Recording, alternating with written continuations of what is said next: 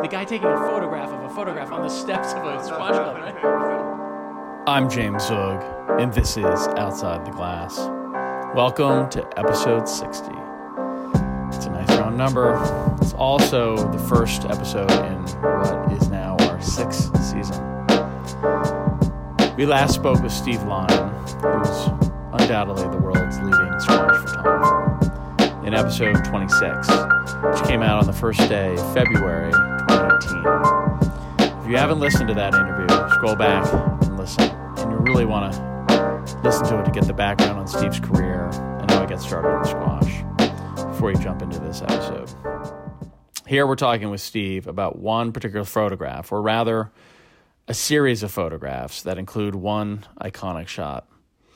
You can go to squash magazine dot com and click on the Outside the Glass homepage to have a look. It's the first time that these images have collectively been published. So they were taken at the Lambs Club. Lambs had nine courts. It opened in nineteen seventy-nine. And in the eighties and early nineties, it was one of the world's classic city squash clubs. So here we are with Steve's photos. It was the sixth of April, nineteen ninety-four. It was a first-round match at the British Open. Anthony Hill versus Mir Zaman Gul. It was Australia versus Pakistan, which was, at the time, the massive rivalry. It was really the running narrative uh, in the men's game. We had uh, two real characters as well. Um, Anthony Hill and uh, Mir Zaman were, were not known as, as being particularly good sports. And on this day, Hilly was just at full throttle. He muttered remarks about Mir Zaman's mother, not knowing that she had just died a few weeks before the tournament. He received a code of conduct warning and then a penalty point for throwing a ball at Mir Zaman in between points. Hilly had come back from a two one deficit and was up seven love in the fifth. When he won that point to go up seven love, he yelled and pumped his fists, and Mir Zaman did not react kindly. He hurled his racket towards Hilly, and you can see it on the ground in some of the photographs. And then he approached him, got very close, sort of grabbed his chest a little bit, and headbutted him. Hilly himself later said that he'd gotten worse from his own mother. Regardless, he fell dramatically, tumbling to the ground, as Steve photographs.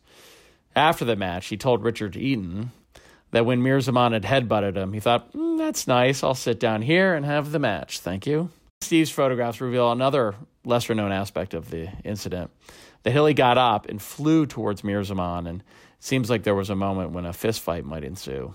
Mir Zaman got a fifteen hundred pound fine and a four month ban, and Hilly got a one hundred pound fine and no ban for the incident.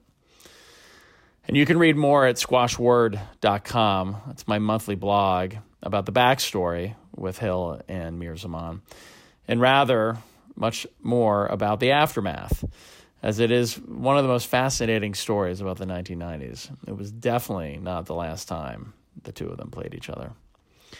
Steve says that technically these might be the most impressive sequence of photos he's ever taken. The light was appalling at Lambs, with flickering color casts thrown in. The depth of field was about four feet. And Steve says that he remembers his biggest concern after taking the shots was whether the fin of the court's back wall had been in the way of the photos. Steve was using film and manual focus lenses. There was no instant replay. He just didn't know if he'd gotten the shot. As you can see, Steve Line did get the shot, and it remains, nearly twenty-seven years later, one of the most famous photographs in squash history. But talking about, you know, the the film technology and and what and and the instinct of getting photographs which you think you've caught, yes, you're not absolutely sure about. That's right, right. Uh, you know, example of that that you had the so in nineteen ninety-four there was a British Open taking place in central London at Lambs mm. Club. Yep. Um, and it was on one of the dingiest courts I've ever photographed on, through a glass back. It did have a balcony, but balcony shots down the side don't work particularly well. So I, I uh, thought, well, I'll just go and looked at the tournament schedule. And mm. I saw first on, on court, on this dingy court, court two at Lambs Club, was Anthony Hill playing Mir Zaman Gul. So I thought, um, well, Australians and Pakistanis uh, historically have never got on particularly well on a squash court, and these were two fairly fiery characters. So I thought, well, let's just see what happens. So I went down, one o'clock start, and uh, there had been a lot of niggle. We got there for the second game. I think. Oh, you were even late. Yeah, I know, I was late. So I was doing, I, was, I photographed on the main court and the other court, but I thought, well, I'll just wait and see see what builds up on, on uh, court two. And there's been a bit of niggle on, in the second game, and I thought I'd just hang around, and it went on, and, and Anthony Hill was goading Mir Zaman during the match. Talking? Talking, yeah, mm. and, and just winding him up. And I thought, well, this is, I'll, I'll hang around. And then it got to seven love in the fifth game. Who was up? Uh, Anthony Hill was Hill up. Was up yeah. And Mir Zaman Gul obviously had enough of all this, grabbed Hill's, Anthony Hill by the shoulders with his two hands and just headbutted him. And I thought, and I was there with my eighty-five millimeter one point two lens with a depth of field of about six inches. And I thought, hold on, I think I've got that. But you're not sure. So you were clicking away. I was clicking away on the on film, you know, with the motor drive going at Co- five frames a second. Color. Uh, color neg. Color this is color neg. neg. So you're really. So I'm thinking, I think I've got this. And so what? So Mir Zaman Gul headbutted Anthony mm. Hill. Hilly falls down. Hilly falls down. Gets up, threatens to land a right hook on Mir Zaman Gul. Referee says stop, stop. Immediately um, says to Mir Zaman Gul, match over. Mm. Uh, and match has been awarded to Anthony Hill. Mm. Uh, I thought, I've got this. And so I thought, what do I do with this? Mm. This could be quite important. Mm-hmm. So one thing was, it was one o'clock, so it's early, and we're in the centre of London. So I thought, we're not in Manchester at six o'clock. We're in the central London at one o'clock, near all the national papers. Who do I go to first? So I went up to Richard Eaton, who's a very experienced mm. journalist. Now, who else was watching the match, or was it pretty um, pretty quiet? I Not sure. I'm not sure anybody actually saw the headbutt. There were there were only a couple of people watching. Only yeah, there was a few in the crowd. There yeah. were a few in the crowd, a few spectators, but not, but not many. many. Not many. It wasn't actually on the show court at right. Lambs. It was on a side court. And no journalists. I don't think a journalist was watching the, actually at that particular time the headbutt took place. So I went to Richard, who was in the press office. I said, Richard, um, you know, I've got this, and he'd heard. Yeah. You know, it soon filtered back to the press office what the hell had been going on. He said, oh my God, you know. Right. Main news story. I said, Richard, I think I've got this on film. And he, I said, uh, you know, who are you writing for? He said, I'm writing for the Mail, which is uh, mm. fairly, it's a tabloid newspaper, but it's pretty reliable.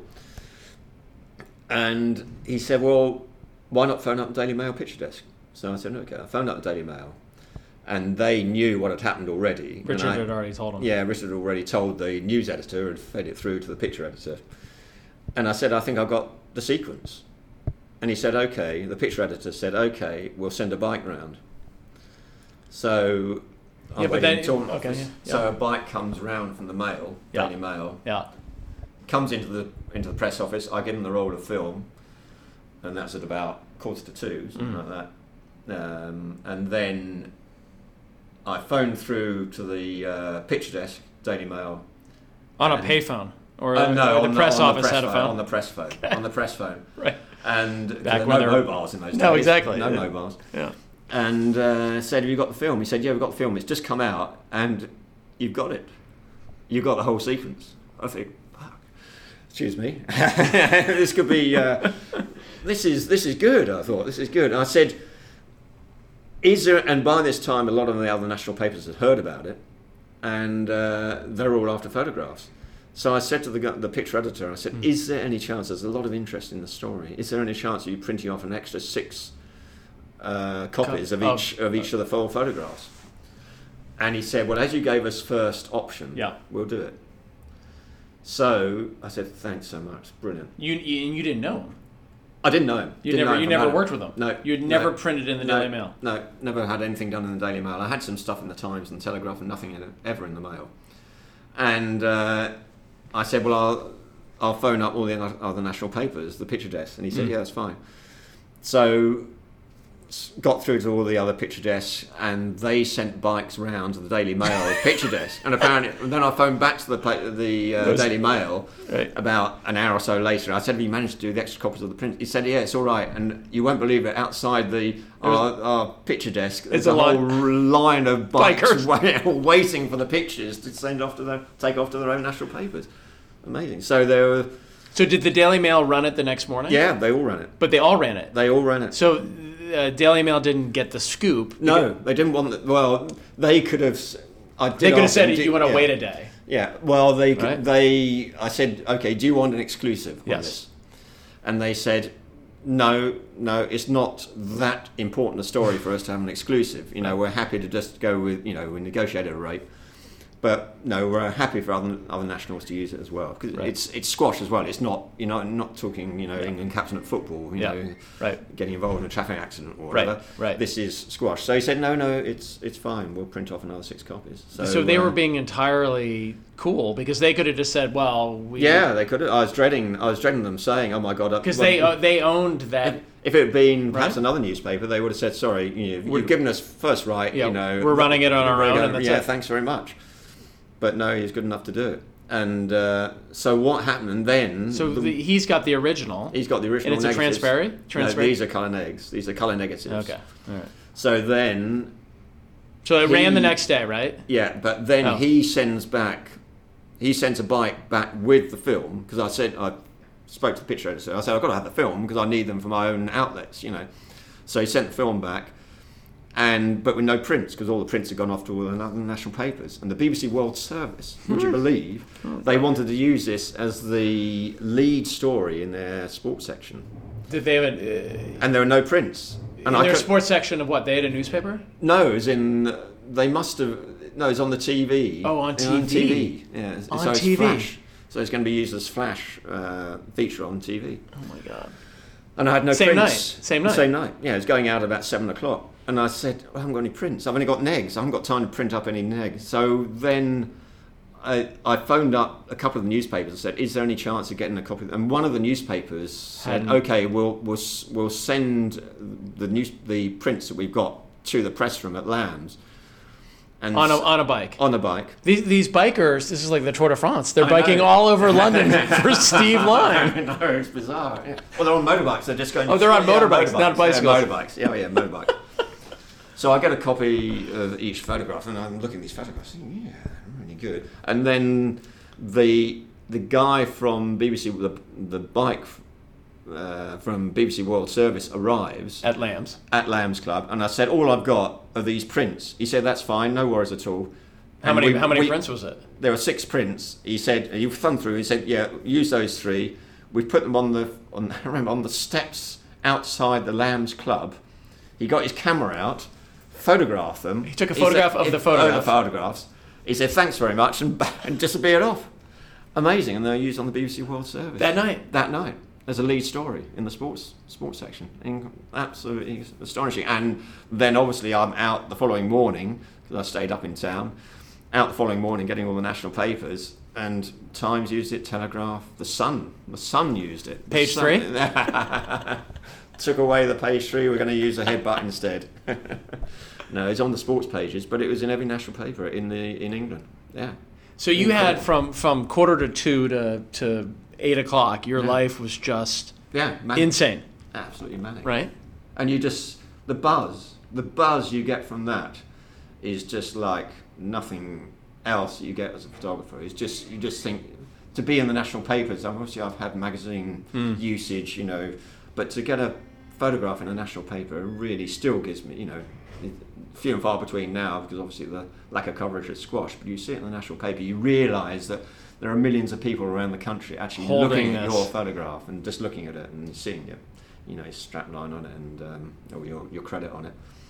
Yeah, it still gives you a buzz. And I still look at the photographs, you know, I've kept the photographs from those days and I still look at them now and it still gives me goosebumps actually having, because it immediately brings you back to the experience of what happened at that time. And it was just such a well, breakthrough we, moment we don't for squash. Re- we don't replicate that that in terms of the...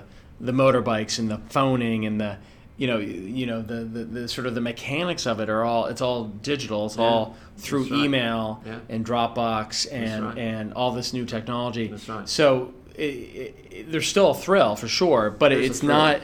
It was such a hassle yeah. in nineteen ninety-four yeah, yeah. to get the thrill. To yeah. you had all these mechanics of like yeah, you know the, right. the guy taking a photograph of a photograph right. on the steps of yeah, a squash club. Right? Incredible. Absolutely incredible. So what but happened? This is, this is what happened in those days. Digital was something in the future that yeah. no one ever thought about. Yeah. You know, like autofocus. Autofocus? No, it's all manual focus. So what happened the next day? Like, were you also working the story, or did it kind of? It was a one-day thing. And it was a one-day thing. It was a one-day thing, and then I mean, the outside the game. On. Yeah. yeah. I mean, and, yeah. and and he got suspended, and Hilly and the yeah, they thing. both got suspended. I think Hilly got suspended as well. Did he? Uh, yeah, yeah, yeah. For. As far as I recall, for threatening, or yeah, whatever. for threatening, and yeah, that's right, for probably threatening to land a right hook on him, and probably for goading him as well. And you know, the referee would have done a referee's report, and yeah, just yeah, thought yeah, it's yeah. not all Mir Zaman's fault. Right. You know, he, he, did, he did incite him, but um, yeah, just yeah, great story, great story. The second. Probably the second biggest story I've ever had. So, uh, and that and that was the first time you started in eighty-two officially. So that was twelve years before. That was ninety-four, yeah. Before something like that blew up, where there was yeah. a big. I mean, yeah. you had you were in Toulouse. That was a huge deal. Toulouse that was, was a that, massive deal. But it stayed. Did that sort of stay within the squash community, or did the papers pick that up? That it was a big story at the time. That it, he had it, lost. It, it was a big story at the time, but there were agencies covering that particular match mm. in Toulouse. Like there was the A F P who had their own yep. photographer. And Richard was writing for them. Right? And Richard was writing for them. He yeah. was out there in Toulouse at the time. Yeah. So you just knew there was really... They would get the, the, the photographs out far quicker. Now, even though I got photographs from Toulouse. Uh, Jahangir Khan loses, big story, but I've got film. I've got tr- colour transparency film. How do I even go about starting to think about, you know, wiring it over to the U K or mm. other countries? I mean, I could have, you know, wired it to an agency, but even then, you know, I haven't got the capability of doing it. You know, you're relying on... someone taking the film and doing it themselves, but if an agency's got the coverage, they're going to they're going to swamp the world, you know. Right. But what happened with obviously Mir Zaman Gul, Anthony Hill? There's nobody else covering it. Happened to be nobody there. There was nobody there at the time, and I was the guy, and you know, it just just went, it just went, and, yeah, big time. And were there other photographers at any of these events that that knew what they were doing? Um, at the British Open. You occasionally get a couple of agency photographers turning up, but probably not. And this is the first round of the British Open. Yeah. So they wouldn't be bothered going to Lambs Club, photographing through glass backs or on balconies. So right. they would turn up later. The later rounds were stayed at Wembley Conference Centre. Right. When it was on the glass court. Whereas on the uh, the all perspex court yeah, at yeah. the time, and you get you would then you'd be getting yeah, you get ten or twelve photographers turning up. You because you get national papers would have their own photographer, sports photographer. More than one sports photographer will work for national papers. That's all gone, by the way, now. Right. Um, it's all now agency. Um, but you'd have like three agencies and probably four or five national paper photographers for the British Open final. There'd be freelancers like myself. Fritz Borschert would be there. Perhaps another freelance as well. So you'd have about you know ten photographers all lined up along the, the front wall. And were you you were like the, the the guy they all went to to ask questions, right? Or did, yeah. Or did yes, they not yeah. even talk to you? They would. Just well, some of them thought they knew you know, what was oh, going on. What, but a lot of them, I mean, you know, I knew, I knew quite Most a few of them because yeah. I met them before and so on. So we just have a chat about things. But right. they hated covering squash because at that time, this is in the mid eighties. Yeah. You wouldn't be sitting like I am now. Photographing through an area just above the tin, mm-hmm. which is where the camera is looking through as well. What you had then was a clear tin with one or two ads on the tin, but you'd be shooting through the clear areas of the tin. But to shoot through the tin, you need to lie down. It means you have to lie down.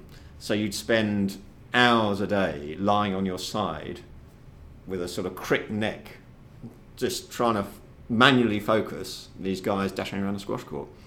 So you get neck and shoulder aches. It was pretty. It was it was um, uncomfortable to say the least. And how would you have room for ten people? Well, you'd all have to be sort of lying down. It was a bizarre scene. You'd have these guys lying down, sort of, you know, like you know, sort of sets of cutlery, sort of, you know, lying down all next to each other, looking through the tin. I mean, they just hated it. it they said it was squash. If you talk to most national paper photographers who had covered squash, and you ask them which is the worst sport to do, they would say squash. Both because of the uncomfortable positions you have to take the photographs in, and also because the low light level yeah. made it technically very, very difficult to take decent photographs. So they're all, you know, always on the very limit of producing a, a decent quality image. And then you also got this pounding of the ball above your head, you know, remorselessly, which, um, yeah, it's it's it's uncomfortable. It's uncomfortable. But now, fortunately, we are able to sit down, and there is a clear area across the whole width of the court immediately above the tin. So that does make life a little bit more comfortable, but it's still not the most, because you you know you've got to sit down for the whole you know duration, so your back tends to hurt a bit. But uh, uh, it's yeah, it's okay. It's okay. It's not brilliant, but it's okay. So do you have any like injuries from doing that? Repetitive, chronic? I've had a, I've had a few like back, back problems. I've had a few back pains. Yeah, yeah. I had a few back pains. Um, neck neck's been all right, fortunately. Um, yeah, I've been lucky. Touch wood, you know. Mm. I've been, uh, I've been okay with. Uh, yeah, but the back is. A, some people lie down on their stomach, and I can't possibly do that. My back won't cope with that. But I, I lie, lie down on my side, and it, yeah, it, it's well. These are in times gone by, obviously, and I was a younger guy, so you could cope with it. Yeah, but uh, yeah, it's it's um, uncomfortable. Yeah, it's uncomfortable. And it's, it is also, squash is a little bit restricting, or very restricting, from the angles you can take the photograph at. Yeah. Because in tennis, you'll see all of, the vast majority of photographers will be down the side of the court. Right. So if you can imagine Federer doing a shot on a forehand, where you've got his head, you've got the racket, the ball he's about to hit, yeah. are all lined up, and you've got the photographer on the far side, you've got everything in alignment. Well, we can't do that as squash photographers. We've got to be at the front of the court. Yeah. So you're relying on the players turning and coming towards the front.